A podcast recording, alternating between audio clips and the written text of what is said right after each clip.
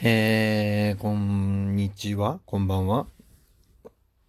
ふうまです。YouTube で、えー曲を配信したり、まあ、今は、えー、ポコチャという配信アプリで、えー生配信を行っております。よろしくお願いします。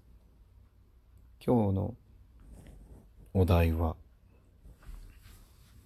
野球部ってなんでみんな坊主なの？っていう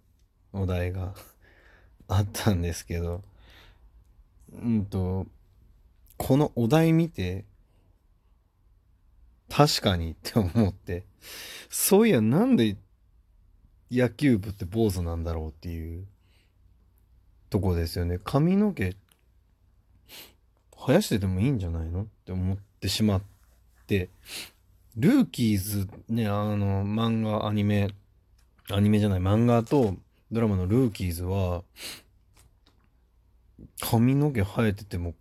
なんか野球やれてたよねって思って。でも確かに僕が行ってた中学校とか高校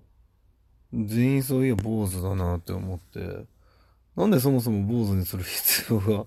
あるんだろう？髪の毛が目に入るとかそういう話なのかな？うんよくよく考えたらわかんないですよね。野球部ってなんでみんな坊主？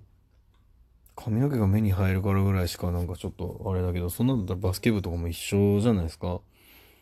なんかそういう、初めに野球をしだした人が、野球をしだ、高校野球をしだした人がなんかそういうイメージつけたのかな。なんかそれ坊坊主フェチ。坊主フェチの人がなんか決まりを作ったのかも。まあなんか爽やかで、どうこうみたいな、爽やか、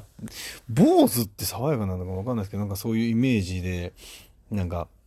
スポーツマンシップにのっとったような形になってるんですかね。わかんない。だったらもう、運動部全員坊主にしなきゃいけないし、女の子もね、女子バレー部とか、そういうのも坊主にしなきゃいけないし、僕らも坊主にしなきゃいけないみたいな話なんですけど、うん、なんでだろう。なんかそういう歴史があるのか、文化があるのかな。まあ後でググってもいいかなと思うんですけど、なんで坊主なのかっていう想像したいですよね。でも、坊主ってあんま良くない気するんですけどね。外で練習とかしてて、熱中症とかにやっぱなったりするじゃないですか。だったら、ね、あの、帽子かぶって練習してるかもしれないですけど、髪の毛生やしてた方が、熱中症なんないんじゃないのかなと思うんですけど、なんでなんだろう。誰？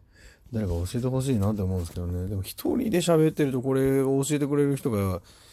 あの、いないからなかなか難しいんですけどね。なんでなんだろう。なんでなんだろうで終わるな。まあでもそういう学生時代の頃になんかあったいろんなルールって言ったら、うーん、僕が中学校の時は一番なんか意味わかんなかったのが、やっぱり靴が真っ白な靴じゃないとダメっていうことでしたよね。大人、まあ、さっきの野球部の坊主の話もあるけど、大人ってなんでそんな変なルール作るんでしょうね。逆に白い靴、真っ白な靴とかねえよってなるし。うーん。もう学生服着とかなきゃいけない。髪染めちゃいけないとかね。そういうのはまだなんとなくわからんこともないですけど、なんでって思うのが、靴は真っ白じゃないといけないが一番、中学校の時は分かんなかったですね。だって小学校の時は別にそんなルールなかったからみんないろんな靴履いてましたし、まあね、ガラガラガラだろうが何でもいいっていうか、中学校なんでなん、中学校になって何でも靴が真っ白じゃないといけないというルールができたのかがわかん、当時はもうわかんなかったんで、で、結局それで、まあ最初ね、中学校1年の時はなんかあんまり別に何も思ってなかったですけど、でも中学校2年3年とかになってくると、ちょっとね、周りの、なんか、知り合い、知り合いとか友達もおませさんになったりとかして、で、服装とかちょっと気にしだす時期ではあるとは思うんですよ。僕あんま気にしなかったですけど、でもそうなってくると、でも、えっ、と、靴でね、その白い靴しか履いちゃいけないっていう状態で言ったら体育の授業とかもやるわけじゃないですか。限られてくるじゃんってなってきて、まあ、スポーツシューズ的なものは、ランニングシューズみたいなのはあったけど、真っ白い靴を探すのも結構めんどくさかったりとかしたんで、生徒会に入って最初、何だったっけ？初期か。で、結局それで、あの、提案して、いや、そもそもなんでこんな決まりがあるんだっていうので、靴を変えようっつって、真っ白い靴同行よりかは、なんかそのね、ワンポイント入ってるような靴の方が、まあ、安かったり、機能性いいもんがあったりとかいろいろしたので、どうらどうしたんだろう？泣いた。なったんで、で、それで生徒会に入って ね、ねじ曲げましたね。うん。リサーチとか行って、いや、普通になんで白い靴のみじゃないとあかんのかっていうのが分かんなかったんで、いろいろ調べてリサーチしたら真っ白な靴だ。だからちょっとメーカーがあるところじゃないとないし、ちょっと安いやつになしようとしても、絶対なんかもうワンポイントとか入ってて、よくわかんない。なんかちょっと、なんだろう、ブラン、ブランド的にいいスポーツブランドとかじゃないといい、いい機能の真っ白な靴ってあんま置いてなかったりするしっていうので、ね、そういうのを調べに行って、で、なんか報告書みたいなの作って、あの、おかしいから変えてくださいってって変えてもらいましたけどね、学生のルールって変なの多いなぁと思って、まあ生徒手帳とか見ることなかったですけど、なんか、堅苦しい割に意味わからんよねっていう話が 多かったですよね。でもなんか他のお題で言ったら勉強って何のためにするのっていう話なんですけど、うん、勉強して、ああ、よかったって思うことって基本的にあんまないですね。特にあの、小学校の足し算、引き算、掛け算、割り算とかそういうのはいいけど、分数とかも別にそこまで使わないし、暗算でしないですもんね。正直電卓使ったりとかするし。まあ、基礎的なもんはいいとしても、なんか中学校なんかから習うやつとか、まあ歴史とかはいいですよ。歴史とかそういうもん、人間のね、その生きてきたものって繰り返したりとか、やっぱあるんで、ね、あの、そこの傾向などを見て、どういうふうに対策立てたらいいかみたいなんで、ね、過去にこういうことがあったからっていうので、歴史とか社会とかそういうのはいいかもしれないし、実験は実験でね、なんかこういうものを目指したいっていう人があるからいいと思うんですけど、まあ、数学もいいかな。まあ、国語もいい。いい。うん、でもそんな言い出したら全部いいんですけど、でもなんか、じゃあ完全に、今、ね、生きている上で必要なもんって何なんだろうってなった時にあんまりないのかもしれないと思思ってしまう。全部が全部知ることはいいけど、それでなんか点数取る意味がないなって思うんですよね、テストとかで。どうした？ドラ。なんか普通に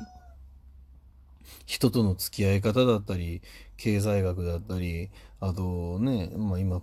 僕らがいるのは日本で資本主義の国なので、お金の儲け方だったりとか教えてくれたらいいんだけど、なんかお金は悪みたいな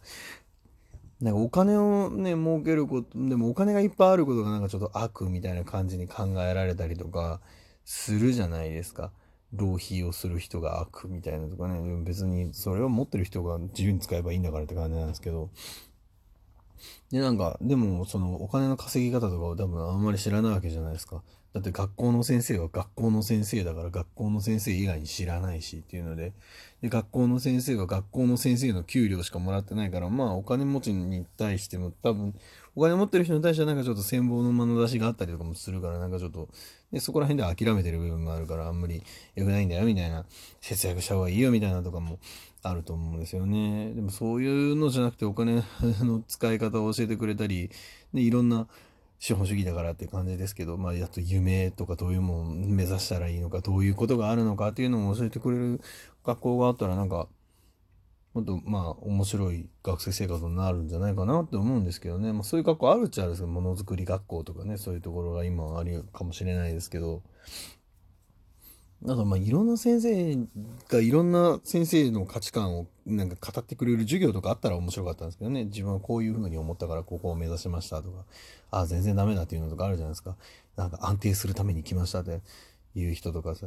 あるかもしれないですけど、なんかそういうのもなんか違うなと思うんですよね。安定って、うん、まあ安定ね、訓読みしたら安く定めるっていう話ですか、自分を安く定めてここに来ましたよっていうような話に聞こえてくる部分もあるわけじゃないですか。なんかそういうのじゃない、なんか本当の夢だったり自分の生きる意味とかを教えてくれるような、なんか学校とか先生とかがいたら、もっと良くなるのになって思うんですけどね。そうなってきたら、結局野球部の坊主っている？いらんってなった時に先生、なんかそういうのをまともに考えれる先生とかがいたら、いらないからもう野球部坊主やめましょうと。いうふうにしても、でもチャラチャラしてるというイメージがあったらいけないっていうから、なんか坊主にしてるのかもしれないですけど、でも坊主は坊主で、ね。ま、や、好きでやってる人はいいかもしれないですけど、野球選手も別に坊主ではないわけだからっていうので、なんかもっと考えた方がいいんじゃないかなって思うんですけどね。まあ最終的に、だから坊主じゃなくていいんじゃねっていう話なんですけどね。うん。うん、まあ野球を、まあ小学校の時はソフトボール部みたいな感じの入ってましたけど、野球をほぼやらない僕が野球について、野球、野球について語ってないのは野球部の坊主について語るという回でした。